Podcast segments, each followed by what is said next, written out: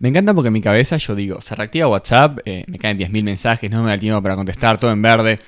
Capaz que vuelve a funcionar la aplicación y tengo dos mensajes. Una de mi vieja preguntando si hoy voy a comer y uno de papá diciendo que dejó un plato sucio, no sé.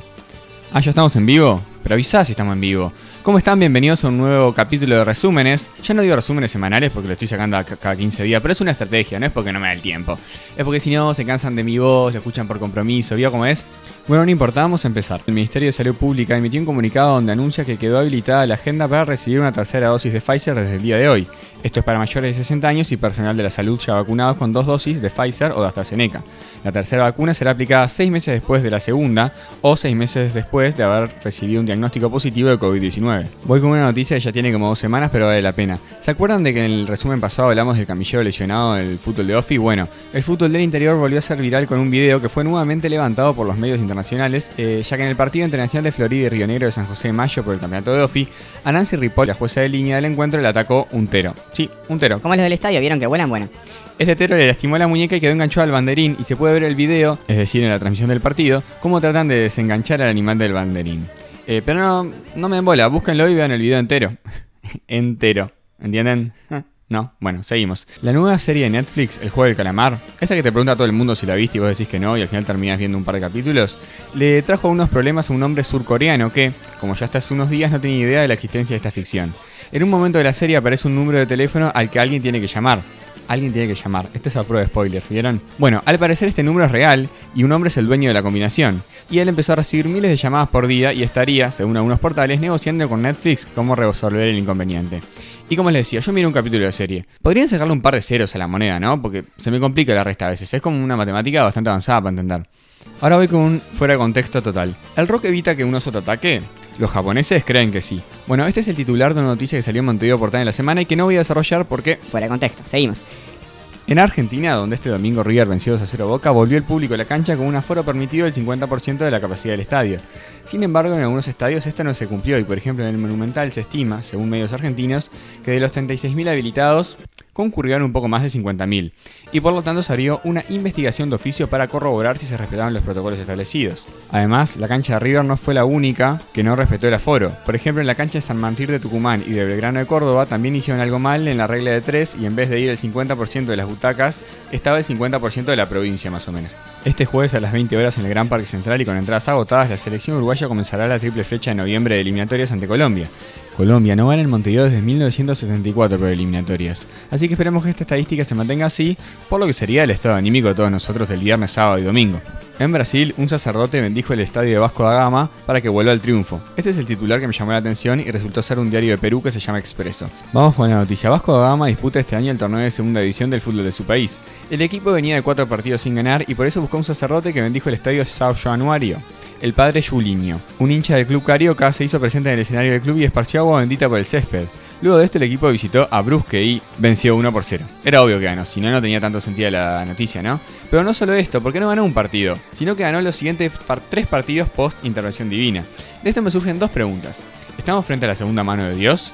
¿Y cuánto nos costaría, por ejemplo, meter al padre en un charter para ir a Argentina el domingo 10 de octubre y a Brasil el jueves 14? Es para una cosa que no tiene que ver con las eliminatorias, Uruguay o Qatar. En España, el gordo, lento, viejo y acabado Luis Suárez le marcó un gol al Barcelona de, de Koeman. Perdón, es que me da mucha gracia, me encantan los finales felices. Bueno, gol de Suárez en la victoria de Atlético Madrid 2 a 0 al Barcelona en Madrid.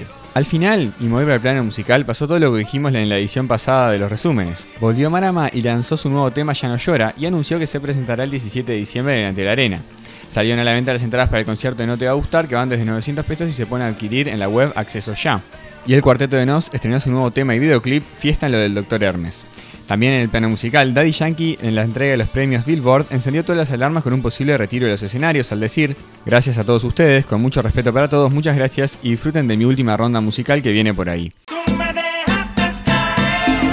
Ah, justamente lo que se cayó. Fue Instagram, Facebook y WhatsApp, y por varias horas. Y de hecho, por ahora sigue caído. Un momento horrible para aquellos que recibieron a una cadena y no pudieron reenviarla en 5 minutos para evitar la mala suerte. Desde hace tiempo no pasaba eso de ir caminando y que todo el mundo estuviera diciendo, che, viste que se cayó WhatsApp, no funciona Instagram, en fin. De todo esto, otra vez dos preguntas. ¿Cuánto tiempo demoraron en darse cuenta que el problema eran las aplicaciones y no su internet? Yo llegué a preguntar cuánto saldo tenía. Y segundo, si muchas veces me quejé de que se cae Eva y no puedo estudiar, entonces agarro WhatsApp. Si se cae WhatsApp, ¿tengo que entrar a Eva y estudiar? Porque fallé. Como sea, Twitter se vistió de gala para recibir absolutamente a todo el mundo y algunas palabras como gracias Twitter, WhatsApp o Apocalipsis directamente se volvieron tendencia bastante rápido. Me parece que es un lindo experimento para entender lo dependientes que somos de la tecnología y reflexionar sobre cómo... Bueno, ta, esto fue lo que dije los primeros 15 minutos. Ahora para mí la joda ya pasó, conecten ese servidor, no sé, si alguien pateó un enchufe, hagan algo, Zuckerberg, en fin.